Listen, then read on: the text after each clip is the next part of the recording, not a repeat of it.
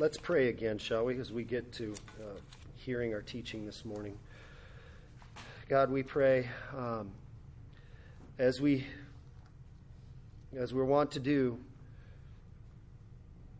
and as we need to do, thanking you that you're a God who speaks to us. God, we pray that as we have now heard your word, that you would take that word and every word of that word, and that you would use it in our lives, that you would help us to grow, that you would help us to live in a way that honors you and honors the Christ who loved us and saved us. And so, God, we ask now as we reflect on what your word has said and unpack what your word has said, that you would take what we learn, and may it not just go into our ears and then get lost, but that we would take it. We would look, as we saw last week, we would look at your word and not forget what we look like. That we would look at your word and that it would penetrate deep into our souls and help us to live in a way that honors you. So give us the strength to, to do that this morning. In Christ's name we pray. And all God's people said, amen and amen. Um, I had a, a little bit of, of a cold this week and uh, kind of hit me in full force. Um And so hopefully I will, uh, um, my voice will hold out. If not, um, the sermon will end whenever it, whenever my voice does. So uh, we'll see how this goes. I'm going to fi- advise my, my throat um, consultant, Rosie, tells me to drink lots of water. So, so we're in James, as you know, in the setting of James is one of uh, the twelve. James is writing to this group of Christians who are scattered all throughout um, the uh, Judea and Samaria and Palestine, the the, uh, the Assyria perhaps. They were scattered because of the persecution that has happened to them. And they, because of their commitment to Christ, they're likely outcasts, scattered all throughout, scattered from Jerusalem, scattered perhaps from friends and family and loved ones. They're basically refugees. They're displaced from Jerusalem to Syria and Samaria and beyond, and hence the trials that James has spoke about in chapter one. And not only that, they likely experienced a great deal of financial strain. And so uh, in this passage where we get to in chapter two, um, James is dealing with some, some financial issues or issues related to finances, and perhaps um, the effect that money or finances had on their church community and how they treated other people. And so the problem that James is addressing here in this chapter, the beginning of chapter two, is put quite concisely and very accurately, in my opinion, in the heading as it reads in my E S V Bible for these verses. And that is partiality, or rather the sin, the sin of partiality. That is what James chapter two, verses one through thirteen, one through thirteen is dealing with. The sin of partiality. Notice what he says in verse one. My brothers, show no partiality as you hold to the faith in our Lord Jesus Christ, the Lord of glory. Notice what it says in verse four. Have you not then made distinctions among yourselves and become judges with evil thoughts? This is partiality. This is the sin of partiality. And it's a, it's a, a pretty egregious sin no matter where partiality may be found. But it is especially egregious for Christians, as we will see. Notice how James puts it in verse one. Show no partiality as you hold to the faith in the Lord Jesus Christ. So it's particularly egregious sin for Christians. So what is partiality? Or what is this sin of partiality? James illustrates for us. I mean, you could have multiple illustrations for what it might look like. But James gives an illustration for us in verses two through three. And it may seem like this might be a hypothetical. Like he's just kind of describing, you know, a hypothetical situation. I have some uh, hunch to think that maybe he's he's actually caught wind of something that actually did happen because of what he says in verse four. But he gives an illustration for us here. It could be a hypothetical one, but it could actually be an actual experience that happened. Notice the scenario in verses two and three. For if a man wearing a gold ring and fine clothing comes into your assembly, and a poor man in shabby co- clothing also comes in, and if you pay attention to the one who wears the fine clothing and say, you sit here in a good place, while you say to the poor man, you stand over there. Notice the difference between sitting and standing. Or sit down at my feet. I think it's more literally sit, sit down over by the footstool. That's the scenario. Two people walk in. One is rich, gold ring, fine clothing. The other one is poor, shabby clothing. And you separate them out based on that. You say to one, oh, you come sit in a good place. To the other, you sit there. First things, couple of things to note here. First, the the setting of this scenario. It says in your assembly. So if a, you know a man comes into your assembly, the Greek word here is the, is um, is the word we get for synagogue, right? It would be the gathering place, and this would be an early word for the the description of the church, a local church as it would be getting together. So like what we have right here, this would be uh, in the early. First century of the church. This would be kind of synagogue, right? The Christian communities were modeled after the Jewish synagogue where they would get together, they would read the word. And so it's the local place of instruction. It's the lo- local place of worship. It was a gathering of, uh, in a Christian context, it was a gathering of Christians for worship, for prayer, for singing the Lord's Supper, reading the scripture, getting an instruction from one of the shepherds or teachers. So this is the church. And you have the two visitors. The rich person dressed luxuriously, poor person dressed shabbily. And you have two responses. The preferential treatment to the one and non-preferential treatment to the other. That is what partiality is. Why is partiality a sin? Well, he tells us in verse four. When you do this, when you make these distinctions among yourselves, among believers, those who come into your assembly, you have become judges with evil thoughts. So you have this twin sins of segregation and prejudice. And all of this is based on worldly categories. Right? That, so get, kind of keep that in mind on, on what's being, being done here. The, you're talking about Christians who are gathering together as in a synagogue, which is basically a little outpost of heaven where their true dwelling place is.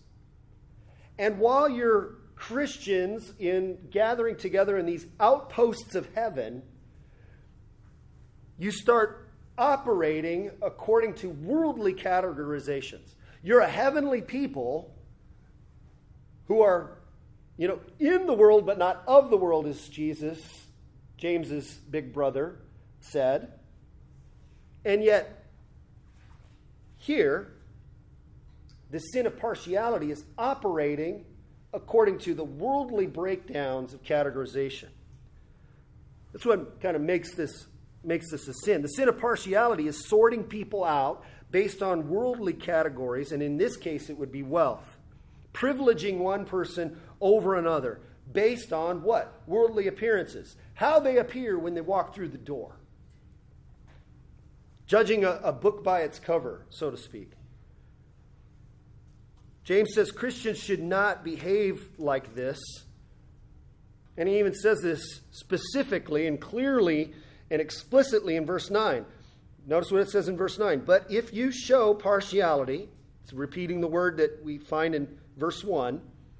if you show partiality, you are committing a sin, he says. So if you show partiality, you're committing the sin. And notice what it says, and are convicted by the law as transgressors.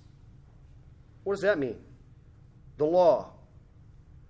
How is partiality transgressing the Old Testament law? If you were here at, during Institute, we talked a little bit about the moral law and the three uses of the law and still being relevant here. And it just so works really well that it dovetails with what James is addressing here in this passage. He says, actually, if you're doing that as Christians, uh, you're uh, not only are you operating on a worldly plane when you're a heavenly group of people, you're also breaking the Old Testament moral law. How, how so? Notice what it says. Back up one verse in verse eight. If you really fulfill the royal law according to Scripture, James says, and then he quotes this verse from Leviticus nineteen. You shall love your neighbor as yourself. You are doing pretty well. Now, we should be very familiar with this verse, right? Love your neighbor as yourself. Jesus was asked on a couple of occasions, which of the commandments is the greatest? And he cites Deuteronomy six. You shall love the Lord your God with all your heart. And he goes, and the second is just like it. You shall love your neighbor as yourself. He quotes from Leviticus chapter nineteen, verse eighteen. James quotes that here in verse eight. He says, yeah, if you do this, you're doing the law pretty well. Echoing what his big brother just had said, that this is the second commandment. It's just like loving the Lord your God with all of your hearts. Um, but if you look, it's really interesting that if you, well, so what's he doing here? Between verse eight and verse nine, and he's saying, if you're showing partiality, how are you doing that? How is the connection? What's the connection there? Um, it's interesting. If you go back to Leviticus chapter nineteen and you look at the context, just a couple of verses earlier, in Leviticus it says, it says this, in verse fifteen. It says, you shall do no injustice in court. You shall not be partial to the poor or defer to the great. But in righteousness or justice, you shall judge your neighbor. I think that's what James is pointing out here. He's like, wait a second. Jesus had said that the, the greatest commandment, love the Lord your God, and the second being like it, you shall love your neighbor as yourself. James, being familiar with Leviticus and its context, would know, and I hear that you're doing partiality. You're being partial. You're deferring to the great.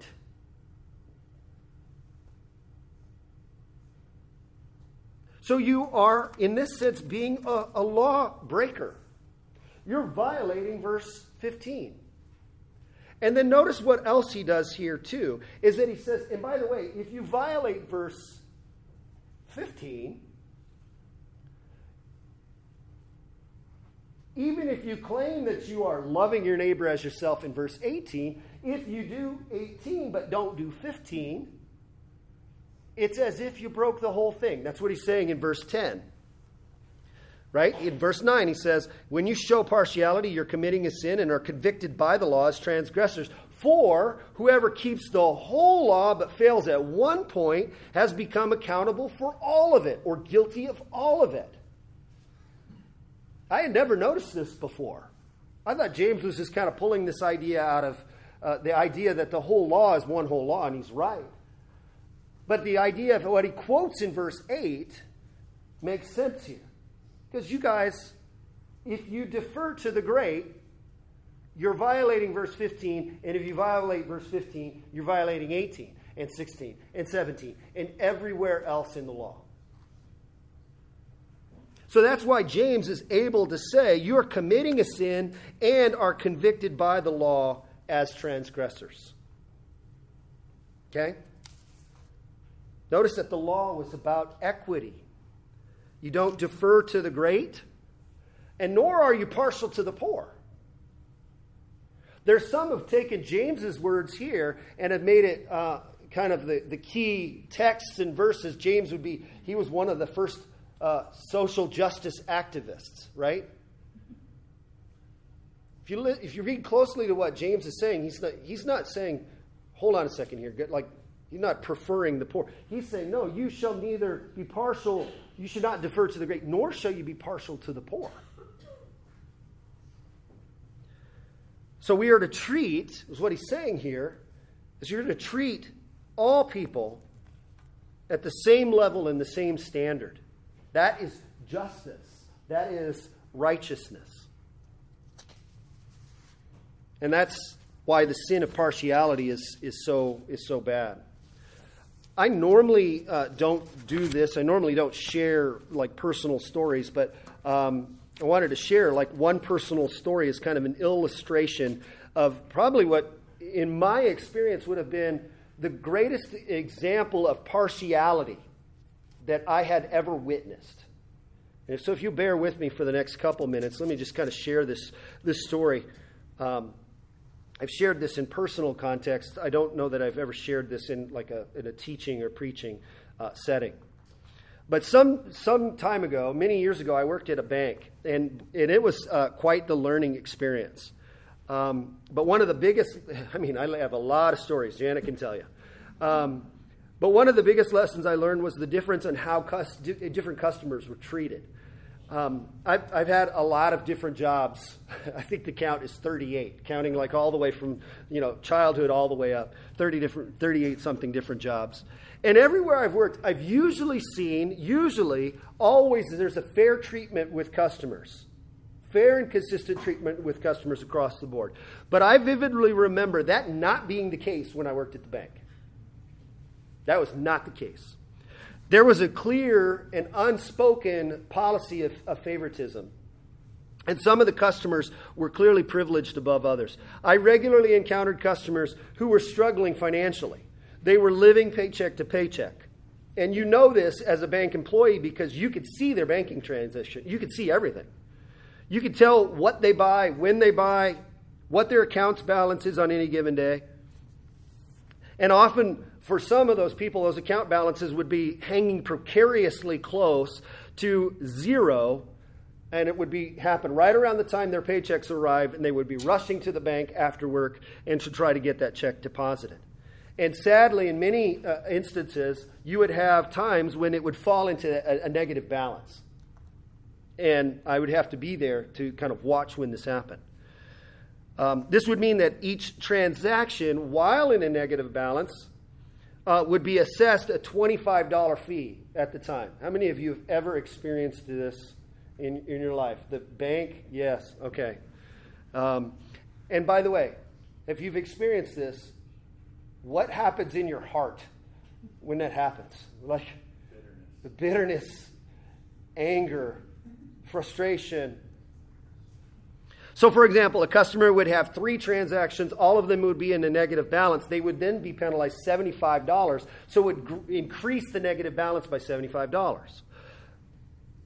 And it was an understandable policy, but it was difficult to deal with customers who had to experience that. But on one occasion, I had a customer come in. She was very angry, and she was very frustrated and made that known to me. Um... She looked at her daughter's checking account statement, and the account had gone to a negative balance of well over one thousand dollars. There were dozens of transactions while in the negative balance. So there were like, and the number sticks into my head, six hundred seventy-five dollars of overdraft fees. Yeah. So the balance was nearly at one thousand seven hundred dollars, the negative balance, all in the red. And she wanted to know, so rightfully kind of concerned, she wanted to know what happened. So I meticulously went through all of the charges. In the span of two days, there were uh, the following, like one hundred thirty-five dollars at Victoria's Secret, seventy-eight dollars at Chili's Bar and Grill, forty-eight dollars at Celebration Cinemas, one hundred sixty-eight dollars at Gap, et cetera, et cetera, et cetera. And I could see when and where these charges were happening and where they were all run and all at different, you know, wherever they happened. And so I printed all of these transactions out. I walked with this lady through what was happening to her daughter's um, uh, checking account. And after some time, it became apparent what had happened. This woman's daughter was a freshman in college, and her parents were sending her Her parents were sending her two thousand dollars a month, not for rent, not for dorm fees, not for books, not for lab fees, two thousand dollars a month for entertainment, for fun, for the college experience. And so this was this was quite this was quite a, a discovery. So I, I, in our investigation, I discovered that this young co-head had made a mistake. I kind of pieced it all together, and we made a mistake that she'd accidentally double entered one of the two thousand dollars deposits that she regularly got. So she she put she counted put in two thousand dollars deposit twice in her register. So she thought she had two grand more than she did. And she surmised, uh, um, and so she just kind of assumed that she had this much there. So in the process of this, I figured one thing out. She wasn't studying accounting. So then she pre- proceeded to go on this, this shopping trip and this dining trip and movie spree, and brought her friends and dorm mates, uh, dorm room uh, friends with her. And so there was a sense of relief when we discovered these were not fraudulent, uh, but that relief was replaced with some anger and indignation from her mother, uh, some towards her daughter, but also some towards me. And she immediately asked me if some of these charges could be dropped. And, uh, you know, after all, her daughter had just made, you know, an innocent uh, little mistake. And I regretted, regretted to inform her that that I just simply uh, could not do that. These these charges were not these charges were not fraudulent. There was no uh, error on the bank's part. This was a, a customer's uh, mistake. And she pleaded, and I told her I simply did not have the authority to do it. And if I had the authority, I wouldn't have wanted to do this anyway.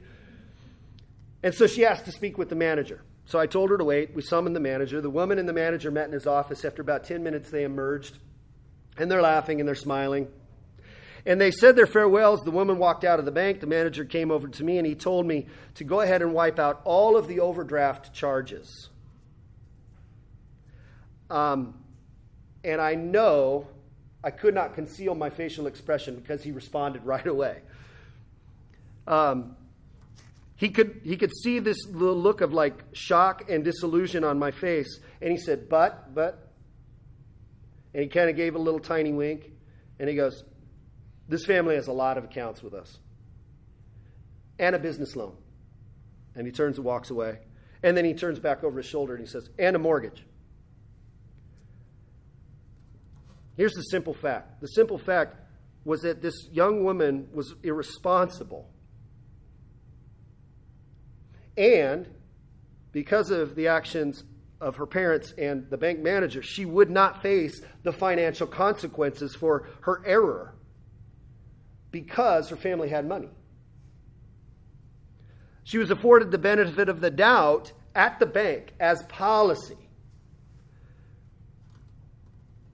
She was afforded a, a benefit of the doubt that ninety percent of my customers would never get. She was able to wipe out all of those financial fees that would just not be granted to those who didn't. It took me some time to scrub all those overdraft charges, and when I was done, uh, I returned to helping other customers. And I kid you not, not long after I, not long after that, I served another customer like the one I described earlier, struggling financially, hovering just above the dreaded negative balance. Before she sadly fell below it, she'd incurred fifty dollars in charges. She wasn't scheduled to be paid until Friday, and she was desperate. She didn't have other accounts. She didn't have a business loan. She didn't have a mortgage. She wasn't a privileged customer, and there was nothing I could do. Partiality. It's everywhere, right? It's everywhere in this in the world. And that was a, an incident that stood out to my mind of the, the sin of partiality. It's everywhere in the world. It should not be in the church. James said, it's a sin. And you're a lawbreaker. How many times in the New Testament does a New Testament writer write to a group of people and say, and you're a lawbreaker when you do that? Partiality is a sin. And James says, and if you break if you break that one, you, it's like you've broken the whole thing. You've taken the entire moral law of God and you said, broken the whole thing. So James offers some solutions and corrections here, and I, we're going to have six. I'll share six things that he gives us here for uh, that we need to keep in mind and remember to help us avoid this sin of partiality. Okay? Uh, here they are, if my voice will hold out.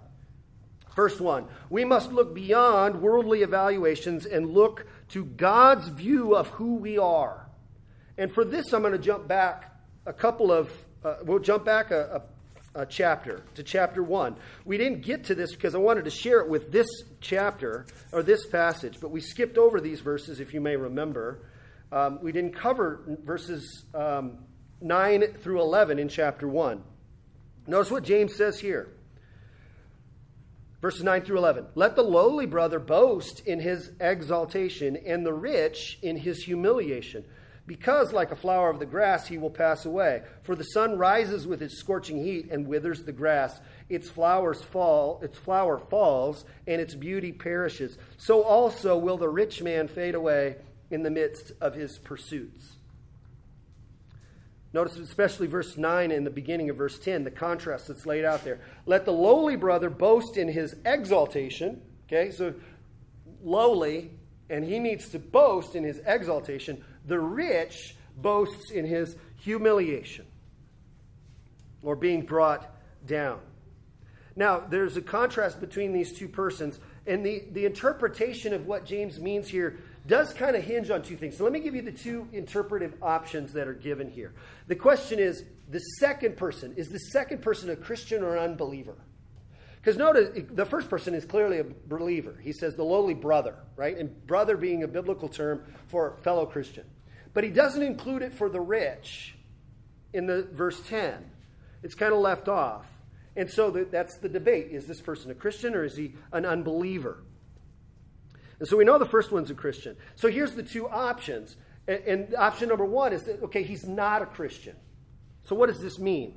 It's so if the one who is rich is an unbeliever, then James is using really biting irony right here to depict this person's condemnation. And so you could kind of paraphrase it like this. Go ahead and boast, James is saying to the rich. All you really have to boast about is the humiliation that is coming to you in the final judgment when Christ returns. Okay. I don't think that that's the case. I think that the rich person here in James's mind is a Christian.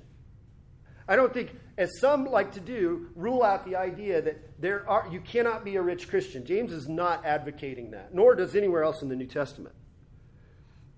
I think that the second person is a, is a Christian who happens to be rich. So then what's what is he saying here then? What does that mean to boast in his humiliation? Well, it could be taken like this. If the one who is rich is a Christian, then James's encouragement to that person is to take pride in his low position. In other words, um, he is to boast not in his wealth or in his social status or his elevated position. A Christian is not to do that. He is instead to boast about his identification with Christ.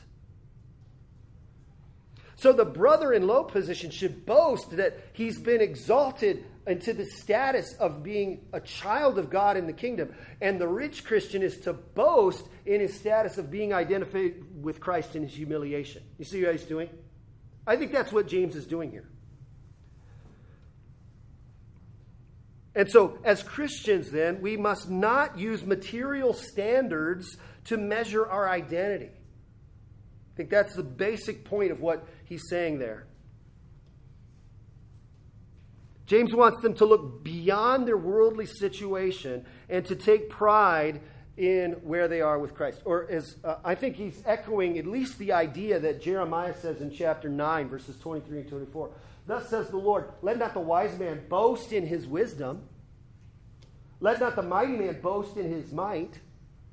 Let not the rich man boast in his riches, but let him who boasts boast in this, that he understands and knows me, that I am the Lord who practices steadfast love, justice, and righteousness in the earth. For in these things I delight, declares the Lord. Our boast is that we know, we know the Lord. Or is Paul echoing this?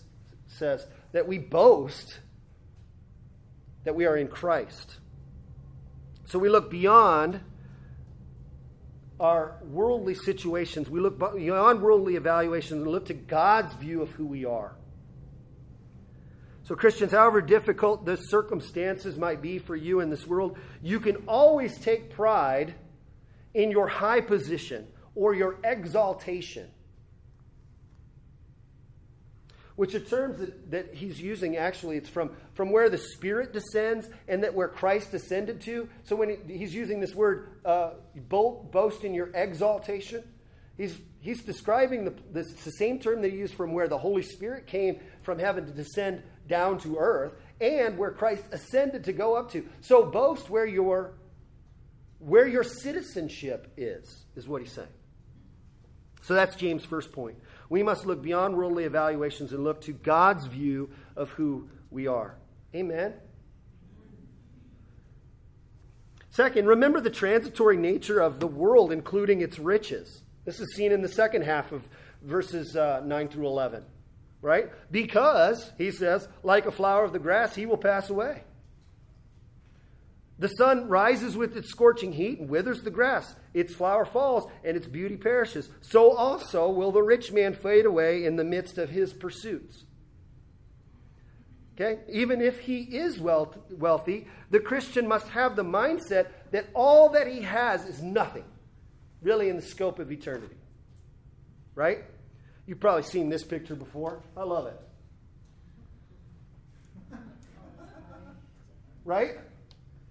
The, a hearse carrying, towing a U-Haul. What, what in the world is happening here? As if, I love the picture because it's as if the, the person who has now died gets to take it with him. No. Right? Some people would have a much bigger U-Haul if they could, right? To take it with them to heaven. No. Don't lay your treasures up with moth and rust. You know, where moth can, moths can eat it and rust can destroy it. Treasure should be in heaven, James's brother Jesus said. So remember the transitory nature of it. It's, it's going to be, hey, it's here for a season, and then when the summer comes, it's going to scorch it, dry up, fall away. He goes, that's everyone's wealth. Everyone's. Everyone's. Uh, one one writer describes describes all of life and the material wealth that's gained in this life. He describes it like a board game. It's just a game, and at the end of the game, it all goes back in the box. It's all gone. So remember the transitory nature of this world, including its riches. Number three, remember who a gracious God chooses and how. Remember who a gracious God chooses and how. Favoritism toward the rich is wrong because it contradicts God's own attitude as revealed in his gracious election to salvation. Notice what it says in verse five. Listen, and, and several times James does this with, my, you know, he talks about my brothers. Hey, my brothers. No, he says, my beloved brothers, listen. Has not God chosen those who are poor in this world to be rich in faith and heirs of the kingdom, which he has promised to those who love him? What an amazing verse. If there could be one verse that you would want to memorize from chapter two, this would be a good, this would be a good candidate. Has not God chosen those who are poor in this world to be rich in faith and heirs of the kingdom? God's choice of, of the poor to inherit his kingdom is evidence of his regard for them and shows um, how wrong Christians are to discriminate based on those categories, because God doesn't use those categories in a much greater standard of his salvation. Now, James is not saying here that God chooses poor people just because they're poor. That's a misunderstanding of what he's saying here. But he is making the point that their worldly status is not a factor in salvation. Rather, it's purely by the grace of God. And so we must remember how God acts as a gracious God. Paul wrote this. I don't know if I have this one. Uh, yes. This is, Paul says something very similar to the Corinthians, who had a very big problem of kind of boasting and kind of putting themselves on a different plane with other believers over here, and you, oh, you follow this guy? Well, I follow this guy, you know. And they would do all of these things, and they would just putting themselves in one place over another. So much so, even later, he gets to the Lord's Supper. He goes, hey, and some of you actually kind of push your way to the front in the Lord's Supper, and you actually eat all the bread and drink all the wine, and then you get drunk, and there's other people who came to have the Lord's Supper, they didn't get anything. Like, Paul was having to really kind of tamp down all of their, their egos. But he begins where he's saying this in First Corinthians chapter one. He goes, for consider your calling, your calling to salvation, brothers. Not many of you are wise according to worldly standards. Not many were powerful. Not many were of noble birth. But God chose what is foolish in the world to shame the wise. Think about that. We would, we kind of, posi- you know, got these statuses and people on these levels, and we're like, wow, these kind of things. And he's saying here, he goes, stop and think about how God operates in salvation. He doesn't, he actually chooses the lower ones as kind of a way to point out, like, I don't operate this way. I'm shaming the wise who think that we operate in this way. Can I get an amen? This is awesome. This is how God saves. He does it by a completely opposite way that we would think that he, he would do. In a worldly way. God chooses what is foolish in the world to shame the wise. God chose what is weak in the world to shame the strong. How did Jesus show up? On a charger horse? No, he shows up on a donkey. Every little layer. Every little layer. God's going to, I'm upending all of the, the pride and the arrogance of all humanity and how they operate.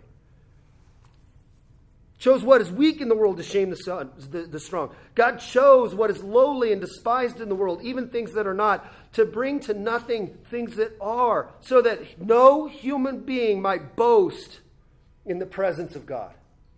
Amen. Wow. Wow. Man, and I tell you what, this is not in my notes, but I, I see these clips of these prosperity preachers. My goodness. Who will sit there and say, look, Look at my life. Look at the blessing I have on here. Nothing in what I've read fits that. God operates in a completely different way. Completely different way. So remember who a gracious God chooses and how. Number four, remember the dignity of other image bearers. Verse six a, meaning first verse of Uh, first sentence of verse six. But you have dishonored the poor man. There's a lot loaded here in that passage, connected to everything he else said about violating the law and violating Leviticus. But a couple of other verses come to mind too. In Proverbs, whoever oppresses a poor man insults his maker. Think about that. But he who is generous to the needy honors him. Whoever mocks the poor insults his maker. Who's his maker?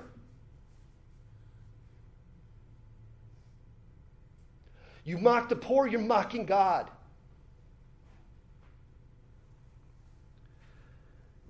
James says, you go and do this in the church. You say, oh, you, oh, you're nice. Come over here. You sit here. Oh, you go. Okay, go there. Just sit in the corner. James says, that's an, you, you've dishonored him, and that dishonors God. So remember the dignity of image bearers.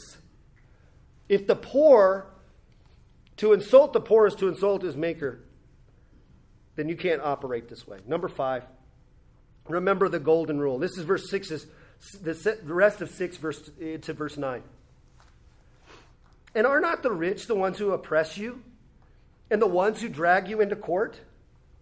Are not uh, the ones who blaspheme the honorable name, are they not the ones who blaspheme the honorable name by which you are called? Excuse me, to verse seven. Okay, so remember the setting, right? This is the diaspora. They're scattered. They had to leave their homes. They're, they're refugees. They're displaced. They're probably being taken of taken advantage of by the locals or the landowners to which they're trying to go. They're trying to find a piece of land And this is kind of how things operated in the, the ancient world, in the first century world. And so they themselves were victims of economic exploitation. All of them were, right? All of them. So then the thinking is, James is just saying, why would you honor the rich in the assembly when it is the rich unbelievers of the world who blaspheme the name of Christ? They, they were, in that church setting, they were treating uh, other poor people in the, the assembly poorly, forgetting that they themselves, many, if not all of them, had been victimized by the rich unbelievers. And I believe it's the unbelievers in this, in this verse. So in other words, they were doing to others what they did not want done to them, to themselves, by rich unbelievers. So James said, why, why are you acting that way? Why are you acting in a way that you didn't like to be treated? Sound familiar? Right? Jesus, Jesus says in his Sermon on the Mount, which James quotes many times or alludes to many times. So whatever you wish, so whatever you wish that others would do to you, do also to them, for this is the law and the prophets. This is the golden rule, right? Whatever you would wish other people to do, that's how you are to be. So that's number five. Remember the golden rule. Number six, last one. Remember that we will be judged by our mercy.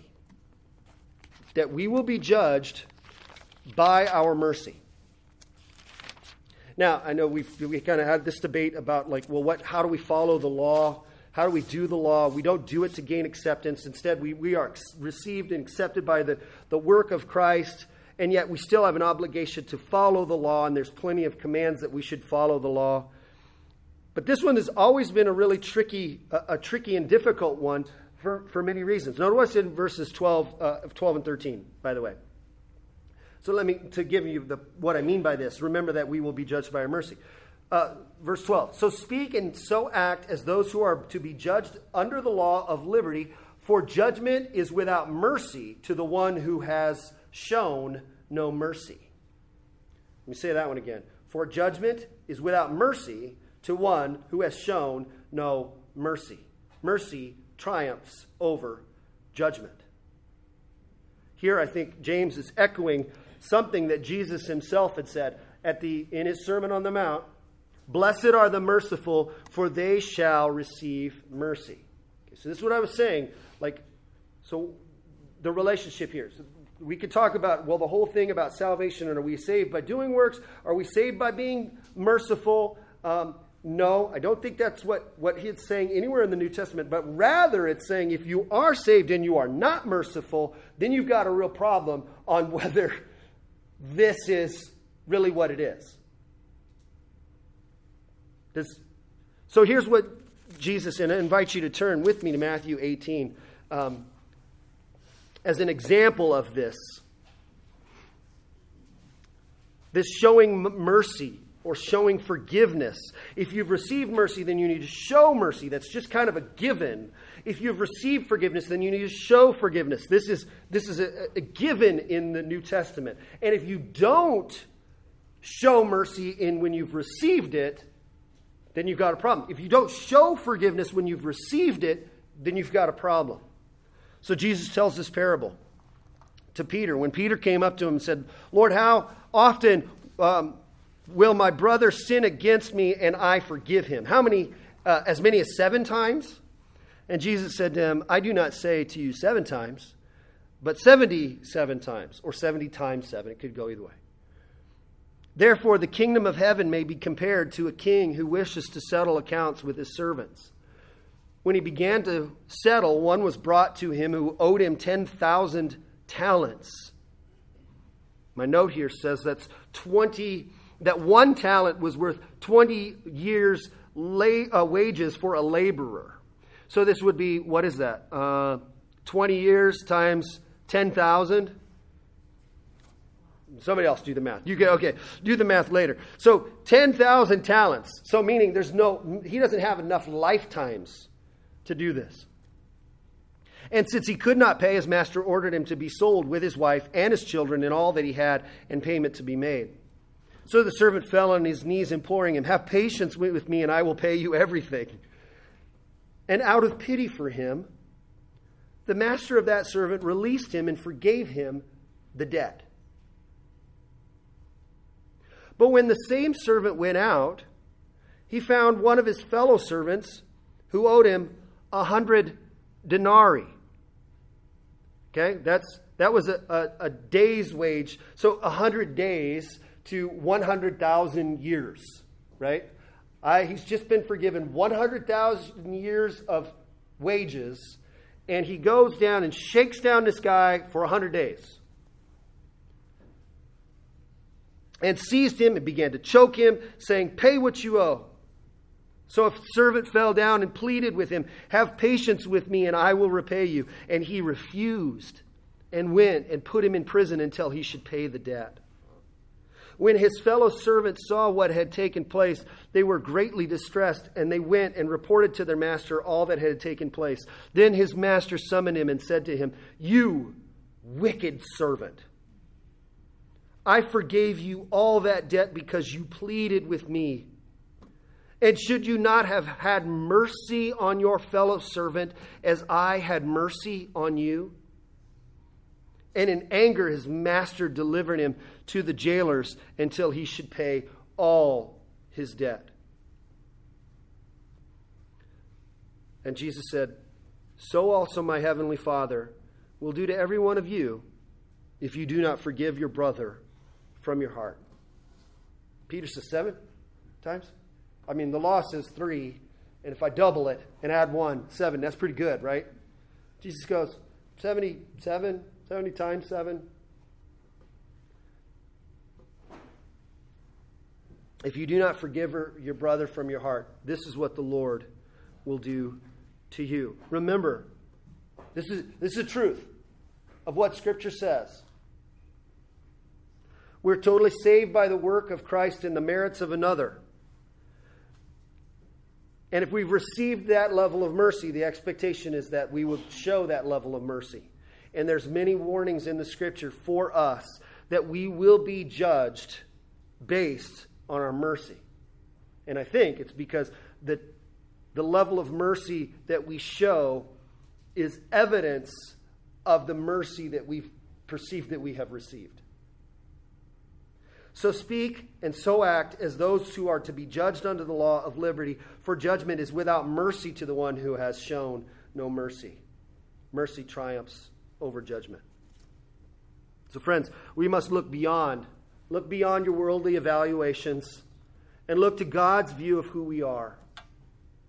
Remember the transitory nature of this world, including its riches. Remember who a gracious God chooses and how. Remember the dignity of other image bearers.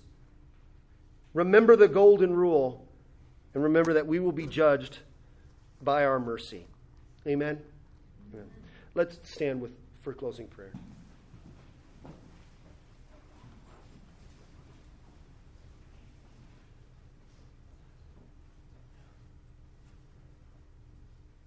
God, we praise you for your word. May what we have heard exhorted to us through James today be upon our hearts and upon our minds. Lord God, would you, by your gospel, purge from us the sin of partiality? We ask this in Christ's name. And all God's people said, amen. Amen. So, brothers and sisters, the reminder, the offering box is in the back. Um, and as usual, I always love, if you have a prayer request or some uh, something you'd like to, pr- to pray about or discuss, uh, I would love to, to meet with you. Um, So let me give you a, a parting benediction before we go. Brothers and sisters, may the grace of our Lord Jesus Christ and the love of God our Father and the fellowship that we share in the Holy Spirit be with all of you as you go. Thank you.